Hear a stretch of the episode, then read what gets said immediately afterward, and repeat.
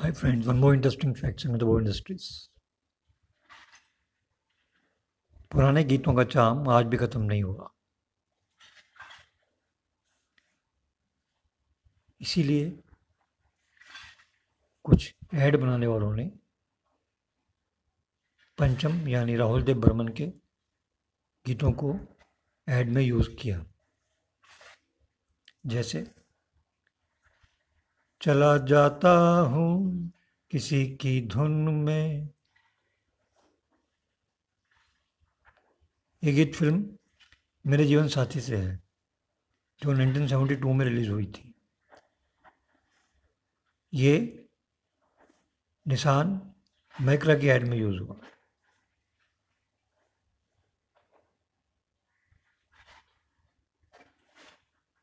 दूसरा गीत सामने ये कौन आया दिल में हुई हलचल, ये फिल्म जवानी जवानी से है, 1972 में रिलीज़ हुई।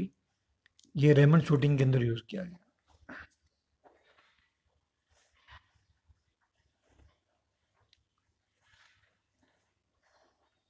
तीसरा ऐसे न मुझे तुम देखो सीने से लगा लूँगा, ये एक वाइल्ड स्टोन यानी बच्चे खेल रहे होते हैं तो मुंह धोने के लिए सोप यूज होता है, उसके लिए यूज़ किया गया।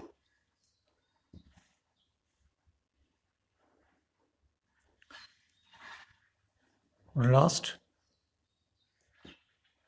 जाने दो ना, ये गीत फिल्म सागर का है जो 1985 में रिलीज हुई थी।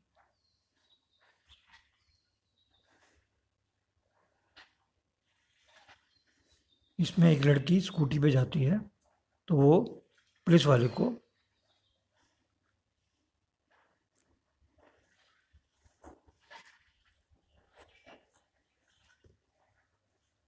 हाथ दिखाते निकल जाती है।